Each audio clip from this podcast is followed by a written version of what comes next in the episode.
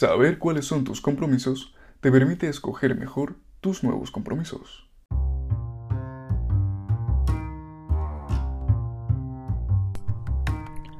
Buenos días, buenas tardes, buenas noches. Estés donde estés, en el momento en el que te encuentres, quiero darte la bienvenida a Desactiva el piloto automático. Mi nombre es Fernando Duzán y estaré contigo semana a semana hablando de temas que, estoy seguro, te cuestionar tus más firmes creencias.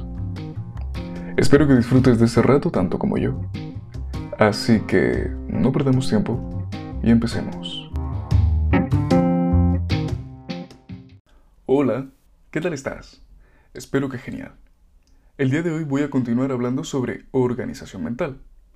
En el primer episodio ya te hablé del primer paso, elegir una herramienta de organización y volcar en ella todos los proyectos que tengas abiertos. Muy bien, ¿ya lo has hecho? Perfecto.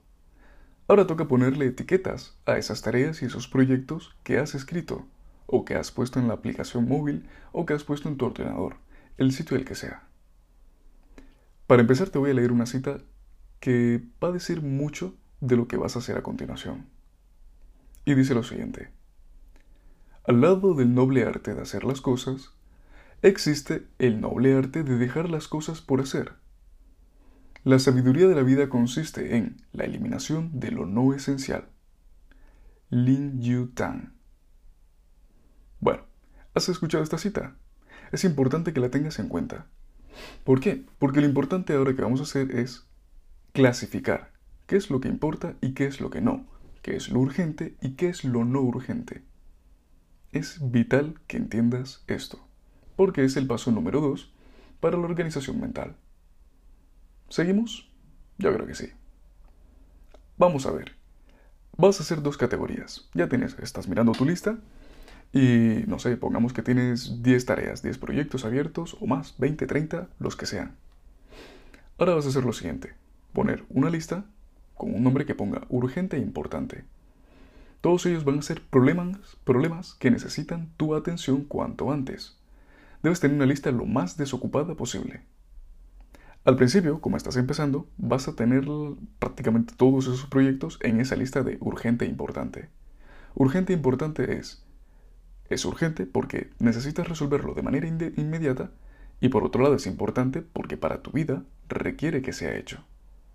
Es importante que lo tengas en cuenta esto. Al principio, lo que te digo, vas a tener esa lista muy llena. La idea es que con el paso del tiempo y conforme cojas el hábito de la organización mental, te resulte mucho más fácil tener esa lista vacía. ¿Por qué?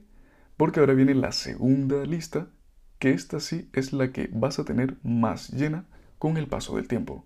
¿Cuál es? La lista es no urgente importante. ¿Y por qué te digo que es interesante tenerla llena? Porque son todos aquellos proyectos que tú puedes planificar. Son proyectos que pueden necesitar tu supervisión o pueden necesitar un plan de acción concreto, pero se pueden planificar. No es necesario que lo resuelvas ya de ya. Ejemplos. Por ejemplo, puede ser ir al cine. Es importante, sí, porque quieres compartir tiempo con tu pareja, con tus hijos, mm, no lo sé, con tu madre, con quien quieras ir, con tus amigos. Pero no es urgente. No necesita ser solucionado como eh, cuanto antes. Lo puedes planificar para el siguiente domingo, para el siguiente sábado, para, no sé, dentro de cuatro meses, lo que tú quieras. A diferencia de un urgente importante. En la primera lista podría ser, por ejemplo, mm, pues un accidente de tráfico, que te avisan, oye, no, mira, es que mm, tu madre pues ha, tenido un accidente y tienes que venir cuanto antes. Por, para rellenar datos o para estar con nosotros, lo que sea, da igual, es un ejemplo. Es urgente, claro, Tienes que estar ahí sí o sí. Es importante también porque es tu madre. ¿Entiendes la diferencia? No puedes planificarte. No, ya, ya iré el mes que viene. No te preocupes. Mi madre puede esperar. No, tienes que resolverlo cuanto antes. Y luego habría otra lista que es, va a ser todo lo demás. Entonces, tú tienes tu listado de proyectos y tareas. Todos los que sean urgentes e importantes, clasifícalos. Ahí en esa lista. Todos los que sean no urgentes, pero sí que son importantes, clasifícalos y ponlos ahí. Y todos aquellos que no cumplan ninguna de estas dos categorías, simplemente ponlos en otra lista, todos los demás. Bien. Una vez que hayas hecho estas categorías, te será mucho más fácil ver qué es lo que tienes que hacer. Recuerda la frase inicial del episodio. Saber cuáles son tus compromisos te permite escoger mejor tus nuevos compromisos. Sabiendo esto, ahora tienes que pararte a pensar. ¿Tengo muchas cosas en esa primera lista? Ya te digo yo que lo habitual es que sea así. Bien, si este es tu caso, entonces simplemente hazlos. Cumple todos esos proyectos ya. En un plazo de aquí a una semana. En un plazo de aquí a un mes si hay alguno que es un poco más complicado. Pero hazlos ya. La idea es que en esta lista tengas como máximo, como máximo, tres proyectos. Tres proyectos, tres tareas. No pierdas tiempo y complétalos. Ahora bien, no tienes tantos porque igual ya eres una persona bastante organizada y lo tienes todo bastante bien resuelto. O directamente ya los has hecho. Perfecto. Entonces, debes mirar la segunda lista y preguntarte, ¿cuáles de estos proyectos o tareas puedo hacer de aquí a un mes? Vamos a poner un mes por ser una cifra redondita. ¿Cuáles son esos que puedo hacer porque son recordatorios recurrentes? Imagínate comprar la comida a, tu mascota, que puede ser cada mes, cada tres meses, cada dos. Sabes que sí o sí te va a tocar. No urge ahora, pero es importante. Planifícala. Ponte que, yo qué sé, el día 2 o el día 3 de cada mes tú vas a comprar eso. Te pones un recordatorio y te despreocupas. Ya has procesado esa tarea y la sacas de tu cerebro. Bien. Luego, otra pregunta que te tienes que hacer. ¿Cuáles de estas tareas, cuáles de estos proyectos necesitan la colaboración de otras personas? No siempre vas a tener que hacer tú todo el trabajo. Imagínate que quieres planificar las vacaciones con tu familia. Necesitas la aprobación y la colaboración de otros miembros, ya sea tu cónyuge, ya sean tus hijos para que te den ideas, ya sea, pues no sé, igual vas con tu madre y quieres eh, pues que ella también te diga, pues mira, podemos ir a tal sitio, o podríamos, si vamos a este sitio, podremos visitar tales lugares, este museo, o este, yo qué sé, el muelle, el muelle marítimo, cualquier cosa. La idea es que necesitas la colaboración de otra persona. Y clasifícalas, porque no van a estar en la misma categoría. ¿Por qué? Porque en algún momento ese proyecto se va a tener que quedar en espera.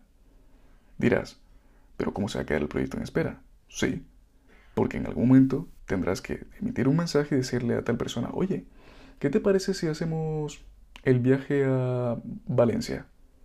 Hasta que no te responda, la tarea va a estar en, espera.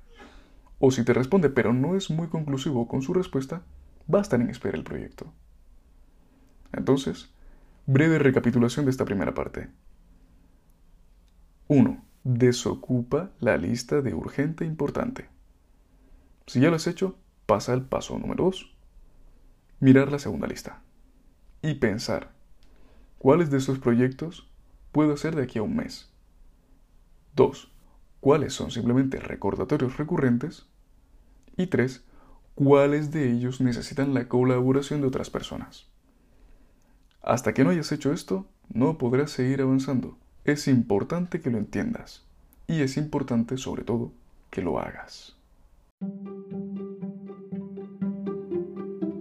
Antes de continuar, me gustaría recordarte que si quieres llevarte contenido de valor extra, visites mis distintas redes sociales. Las dejaré en la descripción de este podcast para que puedas ir al finalizar este episodio. También decirte que si te está gustando lo que escuchas, des tu valoración del podcast en la plataforma que estés escuchándolo. De verdad, te lo agradeceré muchísimo y no te lleva nada de tiempo. Ahora sí, dicho esto, continuemos con el episodio.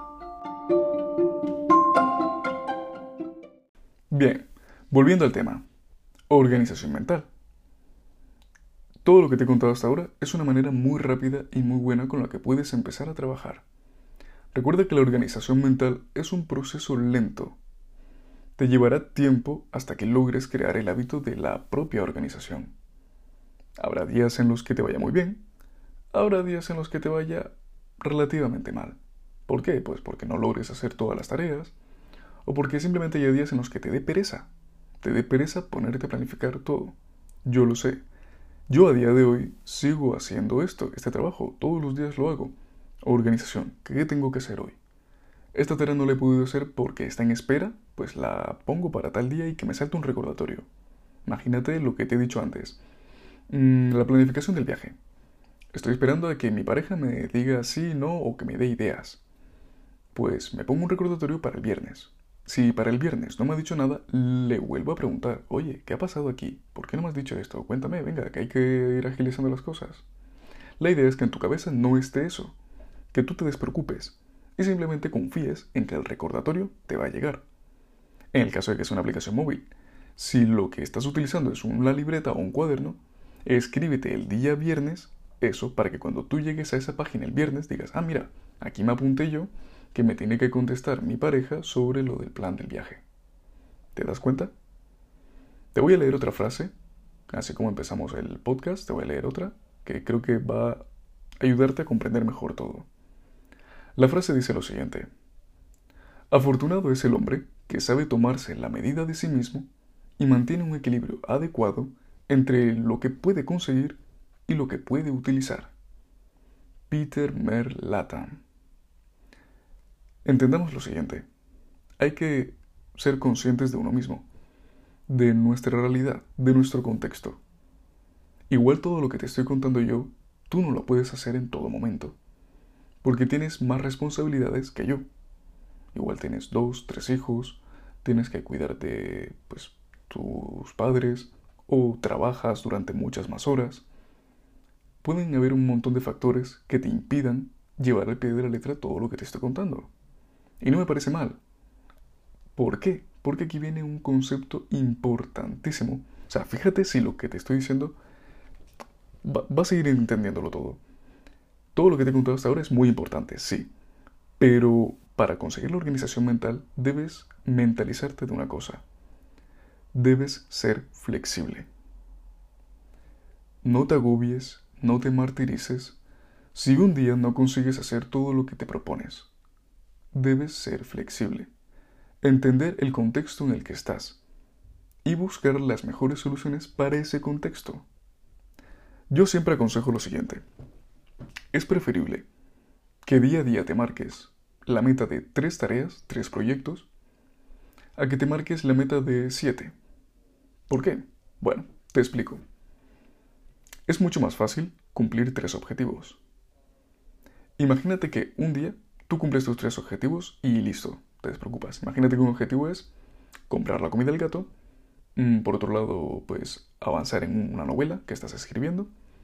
Y el tres puede ser, yo qué sé, llamar a, un viejo amigo que hacía muchísimo tiempo no hablabas con él. Perfecto. Segundo caso, tienes siete objetivos y cumples cinco. Vale, dirás, Jofer, con 5 estoy consiguiendo más que con 3. Sí, tienes toda la razón y ahí no te lo pienso discutir. Problema. Mentalmente no estás siendo tan productivo como en el primer caso. ¿Por qué? Porque tú estás diciéndole a tu cerebro, te has hecho el compromiso contigo mismo o contigo misma de cumplir 7 objetivos y has cumplido solo 5. Tu cerebro va a decirte, no lo has hecho todo tan bien como deberías. Sin embargo, en el primer caso, Tú te propusiste tres y los has cumplido. Tu cerebro va a estar segregando dopamina porque ha conseguido sus objetivos. Está motivado. Entonces, ¿por qué te cuento todo esto? ¿Y por qué te he leído la frase? Porque hay que ser conscientes de lo que puedes hacer con las herramientas que tienes. Ya sea tiempo, ya sea, pues, yo qué sé, lo que te digo, el trabajo que te impida realmente hacer cosas, porque hay muchas personas que dependen de ti para hacer su vida. Entonces, tenlo en cuenta, hay un equilibrio entre ser disciplinado con ciertos recordatorios, ciertas tareas, ciertos proyectos, pero también ser flexible. ¿Por qué? Por salud mental. Si tú te propones ciertos objetivos y solo consigues cinco, vas a estar estresado y tu cerebro te va a estar diciendo siempre, no lo has conseguido, no lo has conseguido y no lo has conseguido. Avanza de tres en tres como máximo y te irá mucho mejor. Así hallarás tu equilibrio. ¿Queda claro? Como en el primer episodio, me quiero despedir haciéndote dos preguntas. Nuevamente te animo a que en mis redes sociales, principalmente Instagram, ya sabes, desactiva el piloto automático, me respondas a las preguntas. Pero si no lo quieres hacer, perfecto, no pasa nada. Al menos cuestiónatelas y respóndatelas a ti mismo. La primera pregunta es la siguiente. ¿De qué te gustaría librarte realmente? Entiende lo siguiente. ¿De qué te gustaría librarte realmente? Estoy seguro que en tu cabeza habrá un montón de proyectos, habrá un montón de metas que quieras cumplir. Y que te están bombardeando semana a semana de tengo que hacer esto, tengo que hacer aquí, tengo que hacer allá, tengo que hacer aquí, tengo que hacer allá. Piensa, ¿cuáles de ellos quieres librarte realmente y cuanto antes? Todos ellos deben estar en urgente e importante. Quítatelos cuanto antes. Si son 20, si son 30, si son solo dos, pero hazlos. Bien. Y luego la segunda pregunta. ¿Dónde te iría bien tener más estructura? Más, lo que hemos dicho, un sistema. Por ejemplo, en los recordatorios, estos que son recurrentes. Sí o sí debo comprarle la comida a mi gato, o a mi mascota, o sí o sí debo llamar todas las semanas a mi madre, o sí o sí debo ir al gimnasio. Crear hábitos, ya sabes. Ahí te viene muy bien tener estructura. Perfecto, pues dale caña. ¿Dónde te viene mejor tener flexibilidad? Porque esa es la continuación de la pregunta. ¿Dónde te iría bien tener más estructura o flexibilidad? ¿Dónde me vendría mejor flexibilidad? Pues quizás en el proyecto de escribir un libro. Imagínate, tienes tú el proyecto de que quieres escribir un libro o, o yo qué sé, correr una maratón. Imagínate, correr una maratón, ¿vale? ¿Puedes hacerlo los siete días de la semana? No, ¿Por qué? Pues porque tengo que cuidar a mis hijos, tengo que, pues yo qué sé, ir a trabajar, aparte de eso las labores de casa. Hay un montón de cosas. Bien, sé flexible. En vez de siete días a la semana, intenta dos. Dos días a la semana. Y durante media hora. Que un día en concreto no puedes hacerle media hora sino solo 20 minutos. No pasa nada, no te agobies, sé flexible. Entiende que con esa media hora has conseguido ya esos 20 minutos, perdón, has conseguido mucho más. Bien.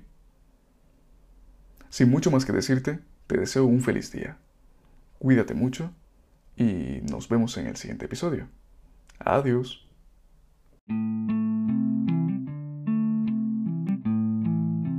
Esto ha sido todo por hoy.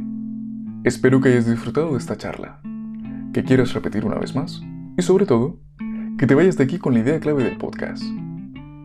Estaré contigo la próxima semana así que no te olvides de reservarme un momento de tu preciado tiempo. Yo soy Fernando Duzán y recuerda, desactiva el piloto automático o jamás tomarás el mando de tu vida.